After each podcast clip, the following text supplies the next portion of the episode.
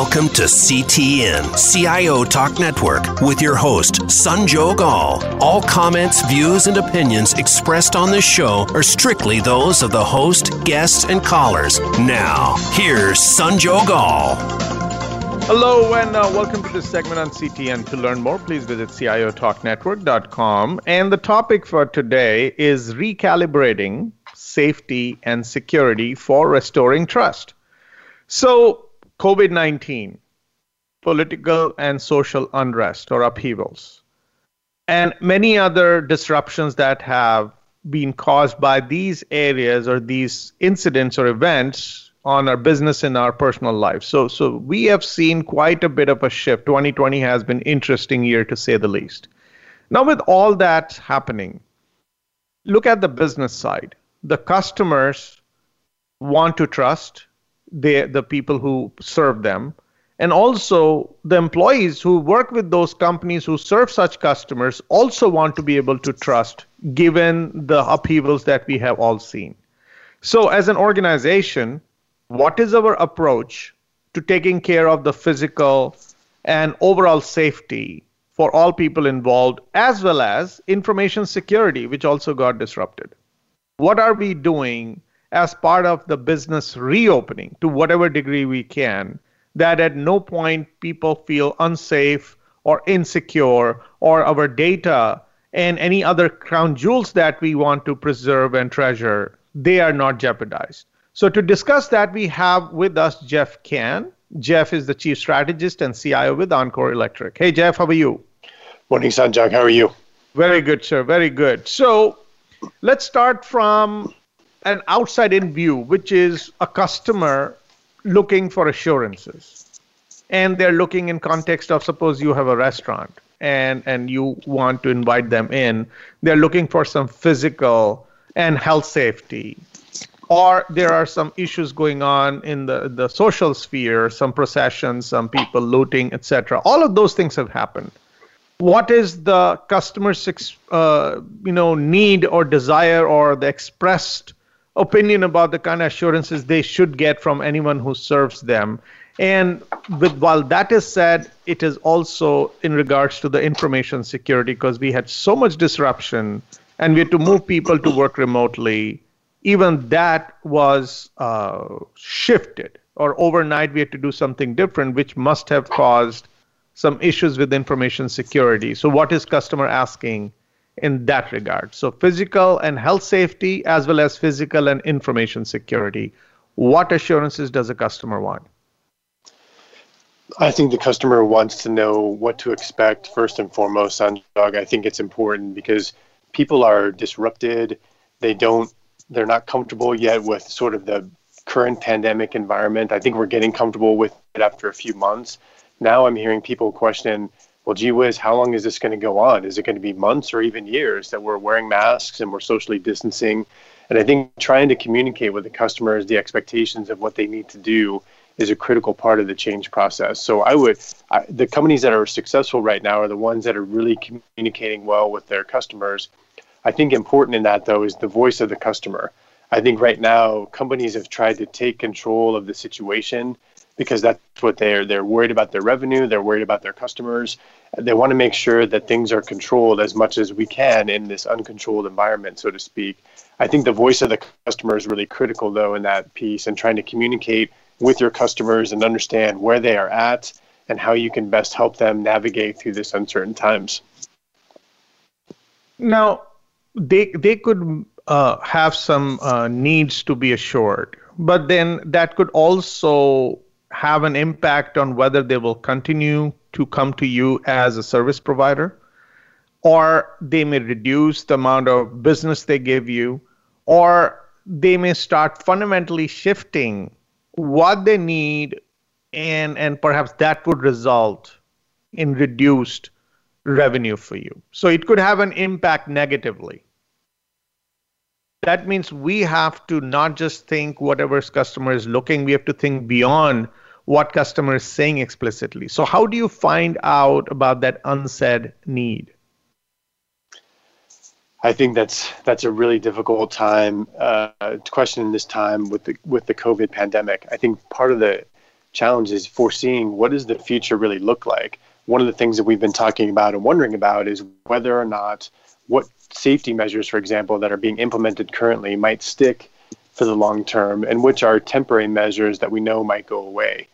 And so I think trying to strike that balance between what are we doing to address the health and safety of our customers and our workers, of course, and then what is going to transition in the landscape over time, and then how do I foresee, 18 months out, 3 years out, and what this new post-pandemic world that we're operating in, what does that really look like in terms of balancing those three needs? I think, Sanjog, that's where strategy can be a key component of that equation, is trying to focus people in different horizons of time to make sure they're really keeping these things in mind, because some things I think we know are going to be short-term measures. Other things may be a fundamental change, as you alluded to. And so the businesses that do well with handling a crisis, there's an opportunity here for many businesses to come out ahead of some of their competition. I'm going to refer us to this book called The Impact of Catastrophes on Shareholder Value from Knight and Petty from the University of Oxford. And essentially they tracked the revenue or valuation of companies before and after a crisis. And COVID is an example of a crisis. So after 1 year, companies that were well prepared had a plus 7% impact on shareholder value, meaning their revenue and their company valuation increased during that time, 12 months after the crisis. Those that were not well prepared or had an ineffective crisis response actually lost 15% of their shareholder value. So that's a 22% difference, Sanjog, between ineffective and effective crisis responses. And I think even though this pandemic is worldwide affecting all businesses, it's still a crisis, and there's been other crises in our lifetime. 9/11 is a great example of that. It fundamentally changed some things. And so I think as a society, we know how to respond to crisis and we know how to plan for the future. I think we just need to try to get those wheels moving. And then the biggest challenge for us all in all of this is the health and safety of the workers and the customers. So I think that's a new dimension maybe that we haven't seen in other crises, like a flood or a fire or something like that, that more of a natural disaster type component. Whether you talk about revenue expectations for companies or even how much security and safety we can offer to customers and employees. There is a talk out there where they say, this year is going to be just get by somehow. But is that good enough a benchmark for anyone to follow? If you're a business, you can only ride that wave of fear, uncertainty, and doubt for so long and not see you being crushed on the Wall Street or your employees leaving for somebody else once they have a choice. So what is that benchmark someone should create as an organization in all of these areas, the safety and the security for the customers and employees?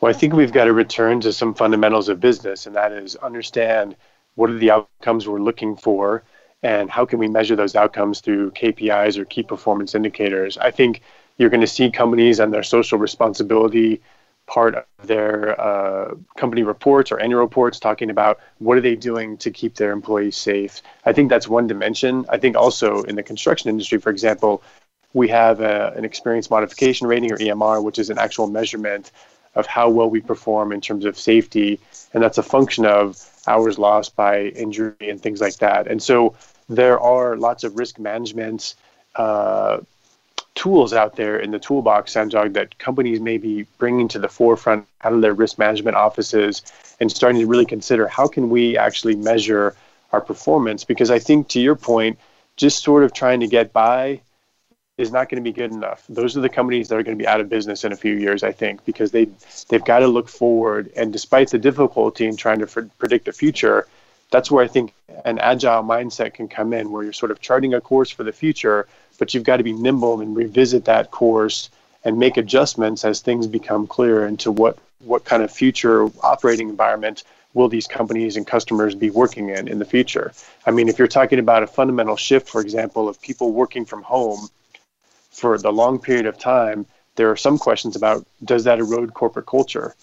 I don't know. And so we're in the middle of this experiment, and we need to try to balance our understanding and try to look for those areas that we can measure and then course correct. Like any good captain of any kind of vessel, you've got to course correct along the way. And so I think that agile mindset is really critical for these companies. But standing pat, to your point, Sanjog, is probably not a good option long term.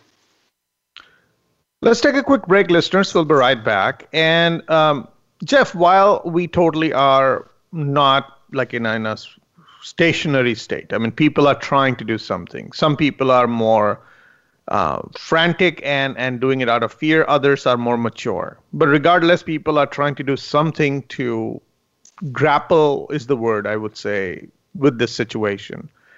How can organizations, now that the shock of COVID-19 hitting us and other type of socioeconomic and political issues hitting us, they've happened to us, and now we know we are in the middle of those.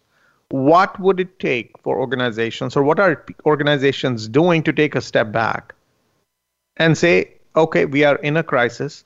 Here is a plan to tackle it, and let's go with this plan to tackle, even though it might be fluid, but at least have some plan. What does that planning process look like, and to what degree has your organization and many others have built a plan? Please stay tuned, listeners. We'll be right back and dig in. Today, enterprise technology is both strategic and global. Each week on CTN, CIO Talk Network, IT thought leaders from around the world share their experience with listeners as they discuss with Sanjog Aul how they are trimming costs and partnering with business to innovate and help IT become more competitive, better care for customers, and improve the corporate bottom line. If you want to keep up with IT thought leadership, listen to CTN, CIO Talk Network, with Sanjog Aul at ciotalknetwork.com.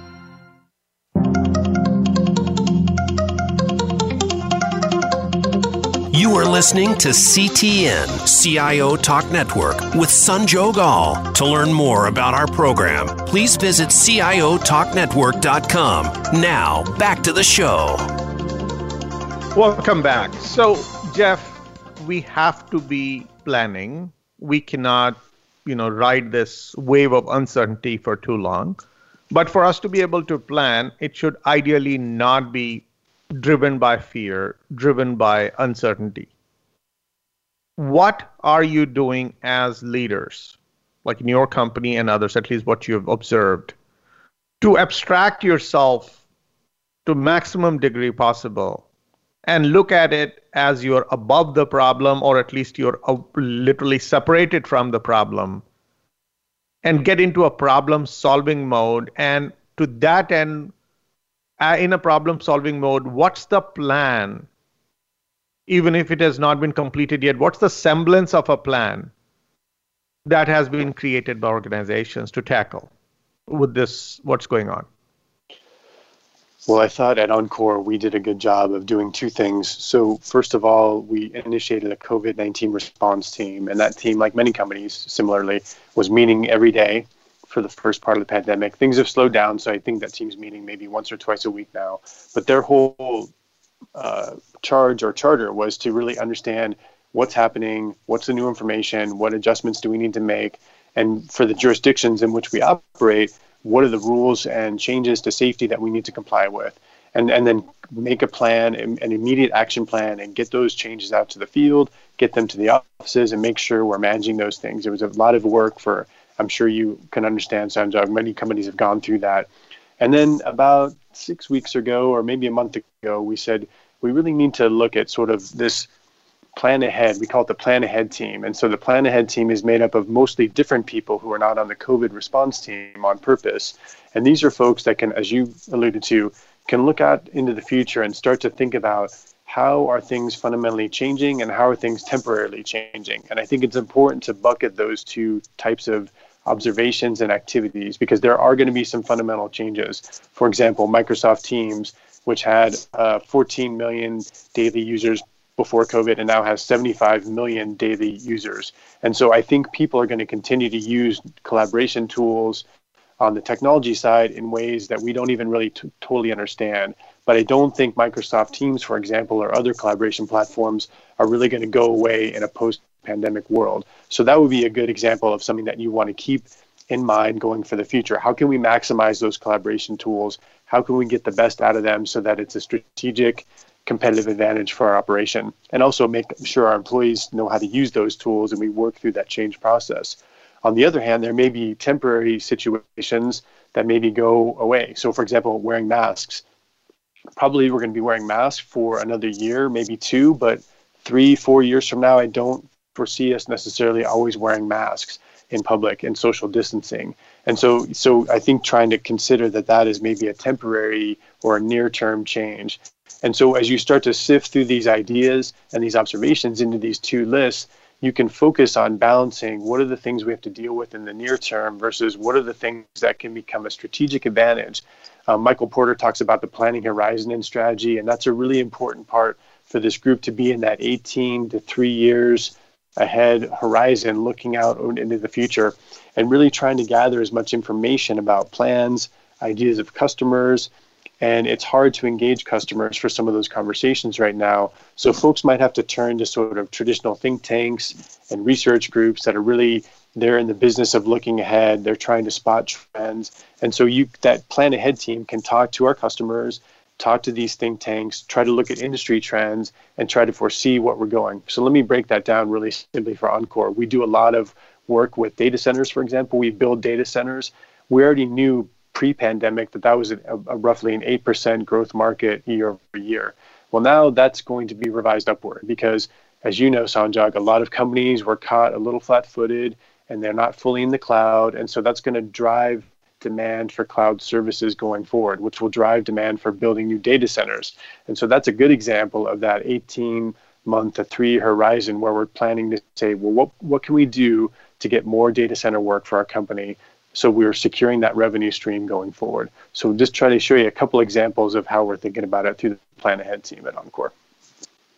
And as you are doing what you're doing, these are great examples. Thanks so much, Jeff, for sharing them. Now, how closely do you follow that alignment part of it? So suppose internally you're making some changes. You're thinking 18 months to 3-year horizon, but your existence is directly connected to the people you serve internally and externally.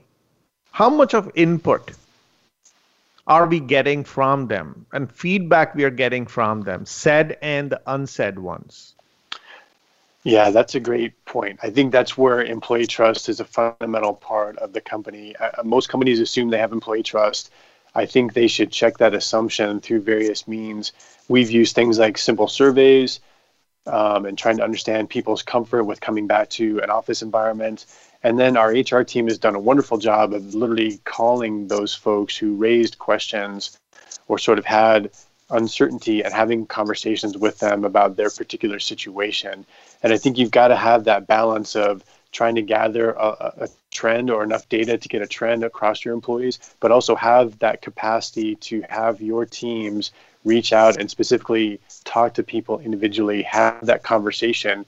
Because people, as you know, Sanjog, want a voice. They want to be heard. And during this time of uncertainty, maybe they have an elderly relative they're caring for at home who's in a high risk category. They really are uncomfortable coming back to work potentially because they don't want to, bring that virus home and cause some kind of exposure to that loved one. And so I think if you try to rely on the traditional memos and emails and things like that, I think that's not going to go over well to build trust. Trust is built through human interactions and through conversations. Another thing we've done is we've had video town halls and we've had our president address the company directly in video recordings through really kind of like a fireside chat, although low production, but kind of that idea that he's talking to people in a video sense. Because I think when you do that, when you show the leaders talking, especially in a video, because you can't be face-to-face necessarily, that's going to give people a comfort level. They can see the nonverbal cues of that leader and understand, well, I can see he's comfortable, or no, he's nervous, or oh, he's hopeful. I mean, people want to see those signs from their leaders to understand and take cues of the direction of the company. And so the more employee engagement you can do, the better. The more you can acknowledge people's concerns, and the more you can say, yes, we are in a world of uncertainty, but we're here to work with you, employees, to make sure that we can fight through that uncertainty and we can work together. And I think that's the key part of that relationship idea, is to work together to make sure that folks understand that we're not just going to push policy downhill, down to the masses, and they have to comply. It's got to be that two-way conversation that's really going to be powerful to help both build trust and build confidence that everyone's being safe and taken care of. And they're balancing, as you said, to that long-term look of how do we keep the business operating. Now, an interesting area that does come up where you are trying to serve the customer and you want to take that up a notch, especially now because you want to retain them. That's good while customer is accommodating, but they will not stop being demanding. At the same time, to be able to do that extra, go that extra mile to keep your customer satisfied, there would be a need to ramp up how your employees work. And they themselves are having their personal concerns, health concerns, their kith and kin and family-related concerns, and they're working from home, handling other obligations. What would you do to eat the cake and have it too? Not drive your employees down to the grindstone because you need to keep your customers, because both are equally important. What's your approach to striking a balance? That's a great question. I think over the years, we in technology have had more opportunity, especially for the technology sector, but even folks in technology and a non-technology sector have had the opportunity to work remotely. And I think those of us who've done it for a number of years kind of have an experience and a wisdom to understand how to balance the work life. What I'm seeing in my company in particular that has less experience in that is that we have to have those conversations directly about how do we manage the customer, how do we complete our responsibilities and be effective, and then how do we not work ourselves 16 hours a day, because you're two steps away from your office now. No longer do you have that commute or that downtime to sort of decompress and transition from your work mindset to your family or home mindset. And so we've tried to have conversations with our employees and really give them permission to say, look, this is you still need to think of this as there's got to be a balance here. And so resist that temptation to be checking email and working at all hours of the day. Make sure you have a clear break of when you're working and when you're not working, because that's really challenging for many people. Most people want to do their best at their work. And I think they're also concerned that because they're at home, they're not as in touch with their supervisors. And I saw this great study that talked about the different generations and their comfort levels with working from home. And the boomer generation was uncomfortable with it. The Gen Xers were very comfortable with it. And the millennials, surprisingly, weren't as comfortable as they expected. And that was for two reasons. One, they weren't getting mentorship that they really are craving at this point in their careers. And then secondly, often they have family obligations that actually make working from home a little more chaotic than maybe a Gen Xer that's kids or maybe grown or out of the nest, so to speak. And so I was a little surprised by that result, Sanjog, but I thought it was an important emphasis on mentoring. And I think that's something we've got to continue to figure out, how to mentor our employees to both fulfill the customer's needs and then find that work-life balance. Because as you know, and I know, if you work people too hard, the customer won't get served. People burn out, they get illness, they may quit. That's not a result anyone wants. And so we've got to try to work through those fears through crucial conversations and understanding and empathy to make sure that we're keeping things in balance. And the only way you're going to do that is demonstrate that as a leader. Am I demonstrating this, or am I sending emails at 11 o'clock? Am I encouraging my team to take time off and be unplugged? Or am I constantly plugged in? So you've got to be explicit as a leader, I think, to set the tone for your team, and then also give them explicit permission to say, okay, stop working, go spend time, go walk the dog, go whatever it is you need to do to recharge yourself. And so I think those are really key parts of this balancing act. So what you just mentioned is definitely required leadership, and which you're saying most leaders out there today, including yourself, you're cognizant of, so you want to take care of your employees. Now, business runs on metrics. And what you don't measure, you cannot improve. And at this time, you want to be able to measure, and there are opportunities and there are tools and processes out there which help you measure customer satisfaction and what they think about you, etc. So that part is already there. And you want to up it a notch. But at the back end, when we look at the employee side, you mentioned about a survey, which is gross aggregation of what a bunch of people thinking versus an individual thinking.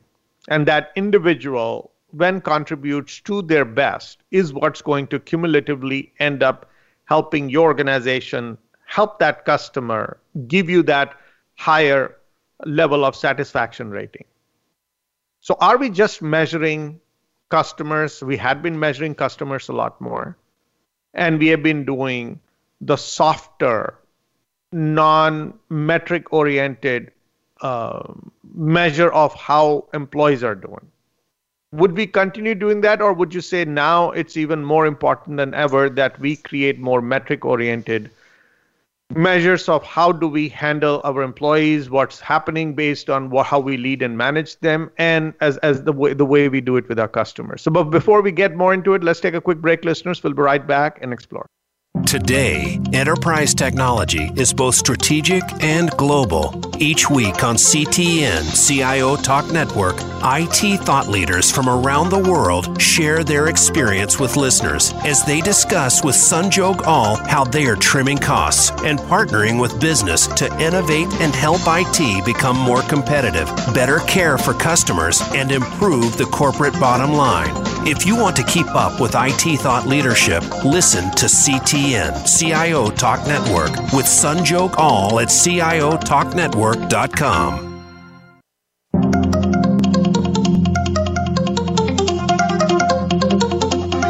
You are listening to CTN CIO Talk Network with Sanjog Aul. Now, back to the show. Welcome back. So the way we handle our customers' satisfaction rating, the metric, the approaches we take, and we measure what the response to that approach we have taken to satisfy a customer, we numerically measure them. When it comes to our employees, traditionally, we have done so more in a subjective manner or take those surveys that you mentioned. Now we are more dependent than ever on the employee's satisfaction for you to be able to do much with the customers. Are we going to shift something in the way we handle the employee satisfaction and what we do to grow them and keep them motivated, and do it more so in quantitative manner versus just fuzzy qualitative way? I mean, you're hitting on a fundamental challenge in the way we manage people, Sanjay, because people can be, their ideas and thoughts and sentiments can be aggregated. One of the things you and I have talked about in the past is Net Promoter Score, which is a great tool. And we use EnerGage, for example, on an employee engagement survey. But I think when I look at, like, I was on a call with the CTO Workday maybe 6 weeks ago. We talked about the way they want to envision and starting to use AI to aggregate employee sentiment and help predict, is this employee at risk because they're disengaged and things like that. I think we're just getting into the real shallow waters of using big data for people management in a different way, because I don't know if we know enough about behavior patterns, and even if humans are even predictable in a sense of that, I can sort of understand that through analytics. I do think there are some things that are coming out, though, and I'm excited by what they said, for example, at Workday, of how they want to look at this problem. I think they want to aggregate lots of data across many companies and try to give managers kind of like a flash report that says, okay, here's how your people are doing at this point in time. And so those metrics, those more sophisticated analytics can give you sort of a stop sign, if you will, to say, you know what, this team member, they're kind of showing some signs of struggling, or maybe they're on a trend that has them leaving the company in 18 months. They're starting to show signs of disengagement for whatever reasons. The metrics have come out from their behavior and what's happening. So I have an opportunity as a manager or leader to go into that individual and start having a conversation to understand what's really happening. Do you need more training? Are you frustrated? Is it a supervisor problem?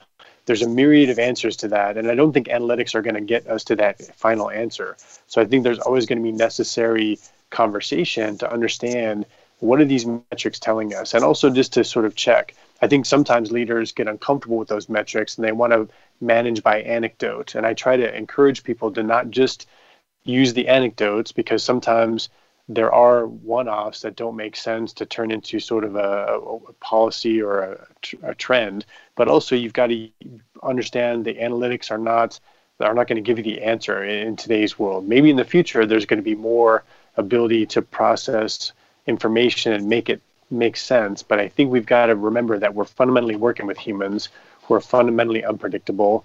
And so there's a challenge there for them to do their job and engage the employee on an individual basis. Now, for your high performers that are doing well, and the statistics show that they're doing well, then just continue to encourage them, give them that freedom to create and do great things for your customers. For those who need some help, identify those and shore them up and give them the resources and tools they need to be successful. Now, the things that you've done or you're proposing to your employee base, for example, how amenable are they to those changes? And that could be for safety, for security, for the way you seek their feedback, the way you get them to work on exciting projects, or anything else that you were doing earlier. Now, even employees' own personal life is impacted to the degree, in many cases, beyond our own imagination, because we would not know what they're dealing with all the time, and they may not share with us what they're dealing with all the time. So would you manage a black box like we used to earlier, or are there ways for you to get to know your people to a certain level and change the way? Because earlier a corporate used to look at everyone and they used to actually use the word resource, which means squeeze the last drop out of every penny of that resource. But now they have to think about them more as humans. What is happening? What is shifting at your end? And when you're shifting something, what are you seeing the level of receptivity changing for the employees? I think this is kind of a multivariate problem in the way I see it. First of all, you've got leadership that came up through their business experiences in a different world where it was a little more command and control. And on the other side, you've got the millennial generation coming through that is more open to, more receptive to a more egalitarian type of leadership. So, I don't necessarily see things as a hierarchy. I see it as we're working together as a team.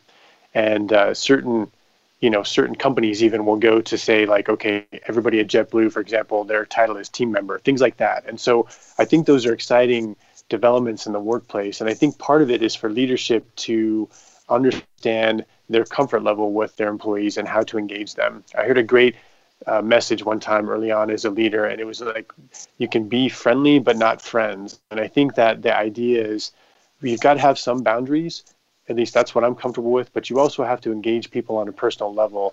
And there are many good disarming questions you can ask people, open-ended questions, to sort of try to build that trust and explore what is their comfort level with the situation. Because ultimately, if a person feels listened to, and again, you're not solving their problems necessarily, but you give them that voice that they crave. They feel like they have a little bit of control in their lives. I've had this great conversation with my leader, and I've talked to them about my concerns, and he really listened to me, or she really heard what I was saying. That's a powerful way to build that long-term trust, which leads to great engagement, which leads to loyalty, which leads to great service of your customers. So to me, all those things are connected together. And if you lose sight of that, then you're going to risk the customer ultimately, because your employees aren't going to be as engaged and all that. And so I think that's part of it. The other part that we talk about is the why statement, which is really important for change management. And we try to work on making sure that everyone is clear on the leadership team, why are we doing this particular thing? And then as we use that same language to communicate the why statement, that gives us an opportunity to tell our people what's happening. And when they come to us with a question, we can answer, well, this is why we're doing this, to serve the customer, to keep the employees safe, to make sure we don't spread the virus. We have to be really careful.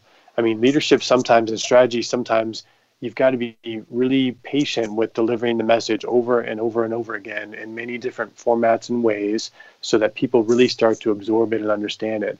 That's where you're going to get that buy-in for those changes. And in the meantime, you're going to get that feedback from your employees to understand, are these changes being effective? Can I course correct? Can I measure the results? Can I make a difference? And often I found that the employees are really talented. When you ask them, how can we measure the effectiveness of this situation? The people doing the work are far more creative than the leaders generally in giving you that metric. And so I really encourage people to really look at that and engage your employees and have them help you understand how best can we help you and help understand your challenges for productivity, for serving the customer, so that we can measure those things and make sure that we're keeping on track during this time of uncertainty. Now, if you take the same sentiment back to the customers, because traditionally we used to revere customers, like, you know, whatever they say, your wish is our command.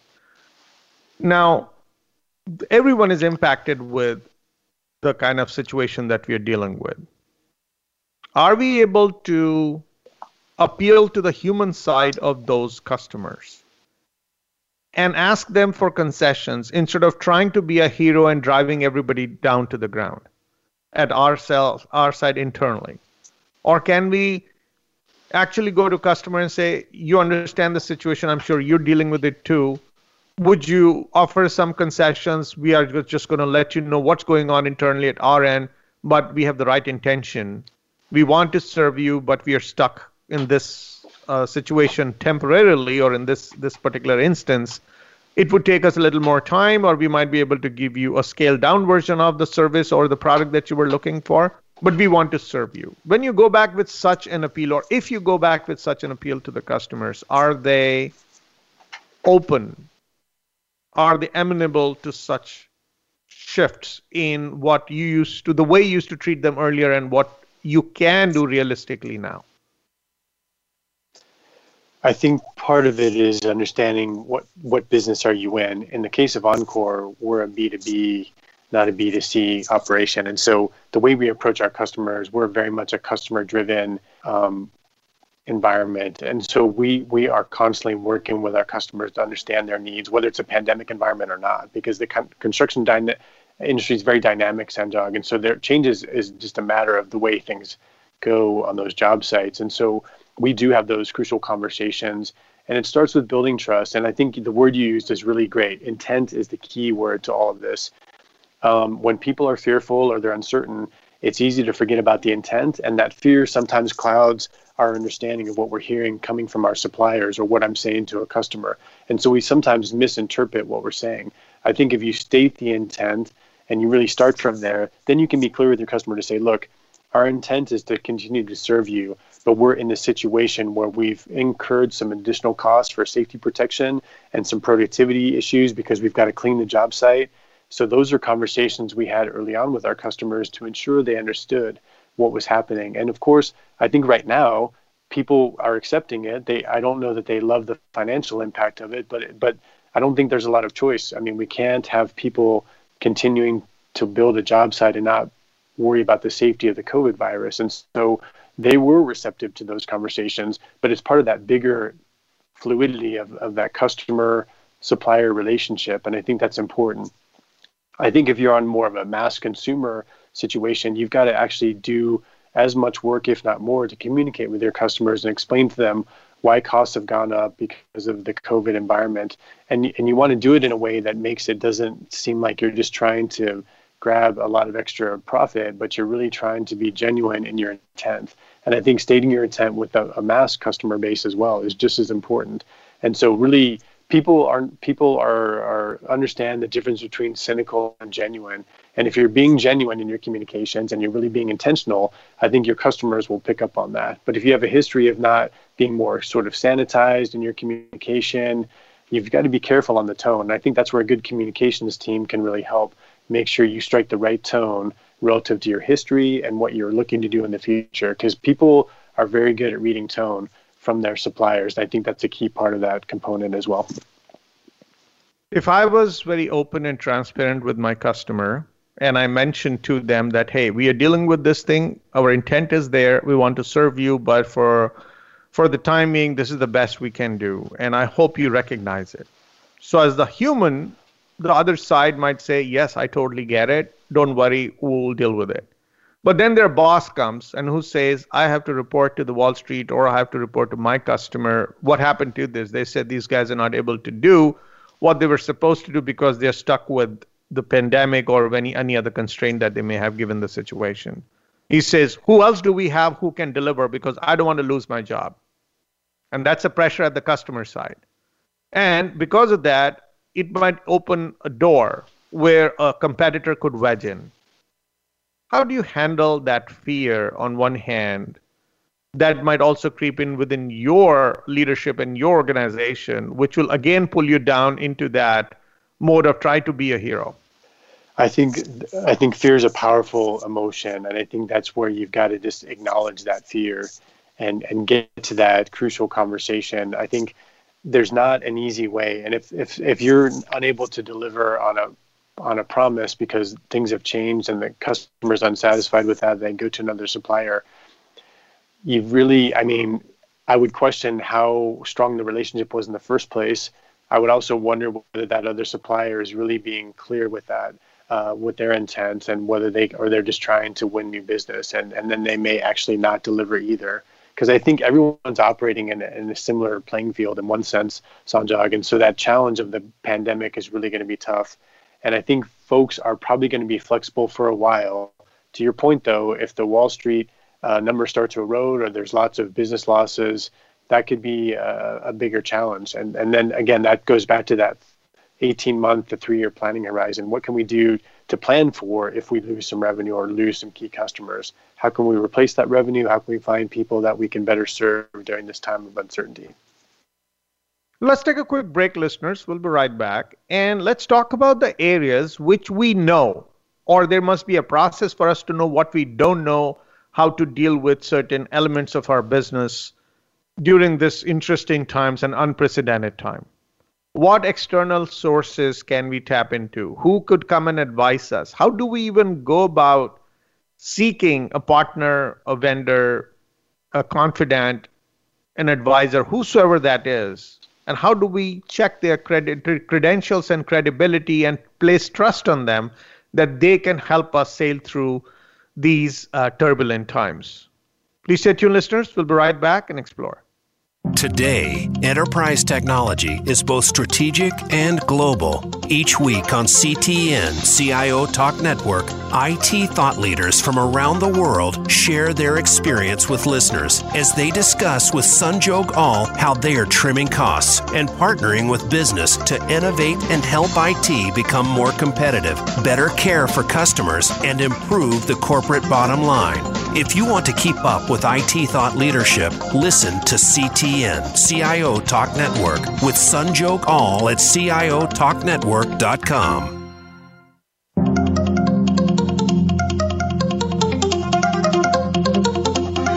You are listening to CTN, CIO Talk Network, with Sanjog Aul. Now, back to the show. Welcome back. So, Jeff, the things that are happening with us individually and as businesses are so new that no one can come and claim expertise internally or even externally.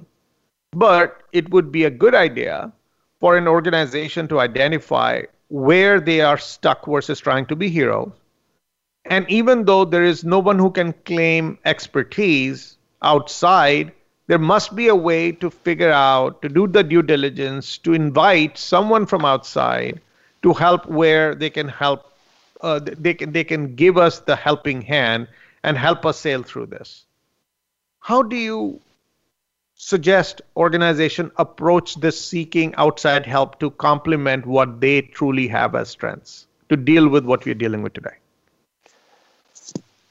I think we want to take the approach of, and I think Steve Jobs did this with some of his projects over the years, but you want to give people, you want to have a facilitator, someone that can come in. Maybe it's a strategy consultant. Maybe it's just a trusted business advisor, someone that knows about your business so you don't have to spend a ton of time explaining what you do, but also has that ability to facilitate a creative problem solving or creative brainstorming event. And I think that's where you want to take the team, the leadership team within the company, and have them start to think about what if this changes, what if this is a new opportunity, and really start to open up their minds to what are the things that we are not aware of. I mean, Rumsfeld famously said there are unknown unknowns and known unknowns. And I think those are the challenges that you want to try to get in through that brainstorming session to really understand what are we potentially not thinking about. I also think risk management has a really good part to play in that, because all businesses manage risk on one level, Sanjog, and I think this is just a different conditions or set of risks. And so whatever risk management toolbox you have today, you definitely should use that. If you're not using some of the tools that are out there, get educated on what you can do with risk management. But trying to bring the leadership team together to look at the future, the current, our customers, our employees, safety, risk management, revenue streams, risk to revenue streams. This is what good business leaders need to do, is to balance and weigh in on all those different things and try to overcome that fear. And sometimes a good facilitator will just start out with, what are we afraid of? Let's have a really frank, open discussion with the leadership team about what are we worried about? Are we worried about going out of business? Are we worried about our employees quitting? Are we worried about losing our culture because no one's in the office anymore? Those are very real fears that I've heard communicated in different settings. And I think it's important to acknowledge those things, because once we say them out loud, we can put them into the light and examine them in a way that helps us understand how important is this fear to address. It may be very important. And so we may spend some time looking at ways to mitigate that concern. Other fears may just be more of an emotional uncertainty, I don't know what's going to happen kind of a fear. And when you put them out into light, they may not have that much gravity. And so maybe those are ones that you don't spend too much time on, but trying to rank order all those different concerns, opportunities, that's really going to help people move through that. But I think companies do well when they have someone who can facilitate that conversation and get people out of their normal sort of functional discipline expertise and think more broadly and more globally to understand how are things really going to happen for us to be successful moving forward. Now, whether it is recalibrating the safety and security of the people who work for us and the customers we serve, or it is about the strategy, or it is about the way we shift our business operations to stay healthy and on our sustained existence and profitability path.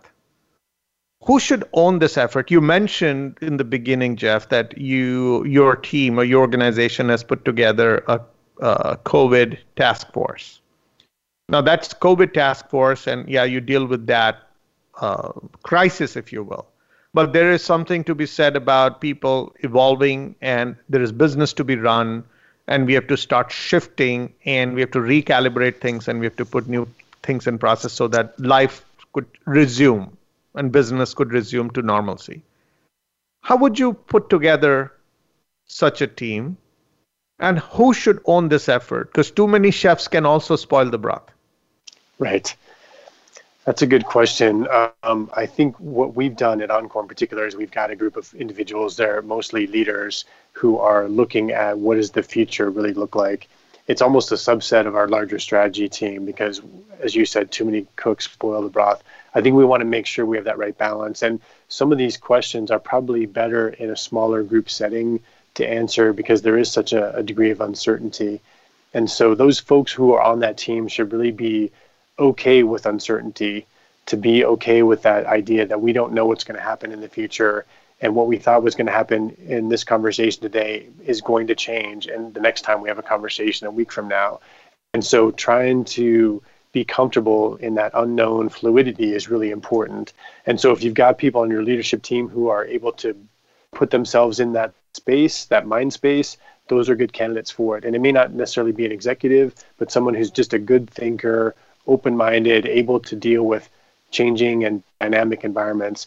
Some of us are not that good at that. And so for those who are really concerned about operational efficiency or effectiveness or trying to have predictability, they may not always be a good one to put onto that sort of what's going to happen in the future team. And so it should be part of the company's overall strategy. For those companies out there who are not doing formal strategy, this is a good opportunity to start doing it. And so there's a lot of great resources out there. Whether you can read up on it, there's many, many books and there's many, many consultants who can help. But I think really this is an opportunity for companies that have just had that kind of, we just do what we do and we're not thinking too far ahead. This is a really great opportunity to learn those skills of strategy and really try to go forward and understand how can strategy help your business be successful because nobody, Sanjog, can predict the future, right? We don't know. There could be some other thing happening tomorrow that's we don't even really aren't aware of and not ready for. So it's really that challenge of being nimble, but also being thoughtful. And I think that's hard. That's a hard balance to find. Final question. What specific new leadership muscle do you think we need to develop at individual employee level as well as at management and leadership level to make sure that this recalibration for the safety and security of people and also how the business will work to eventually restore trust and have a good business reopening happen successfully? Wow. What leadership muscle should we develop? I would have to say what came to mind when you asked that is flexibility. Flexibility in times of uncertainty. I think it's very difficult, challenging trait. Humans are creatures of habits, rather. And so it goes against our natural inclinations to be open and flexible. But now is a great opportunity to learn and develop that skill. And that would be the one that I would want all of us as leaders to really focus on and make sure that we can take that flexibility into the future, because the future really is uncertain. We just sometimes pretend it's really not. And so I think that's a key one I would focus on. On behalf of the show and our listeners, thanks so much, Jeff, for sharing how organizations can get their people together, build some good leadership muscles, get their employees on board, as well as their customers, to recalibrate their safety and security, and also how business will be done moving forward so that they can successfully reopen. Thanks so much again, Jeff. You're welcome. It was great being here. Thank you. Thank you. And listeners, please like us on Facebook, search for CTN on Twitter and on LinkedIn. And thank you again for listening to this segment on CTN. This is Sanjog Aul, your talk show host. Till next week, take care and God bless.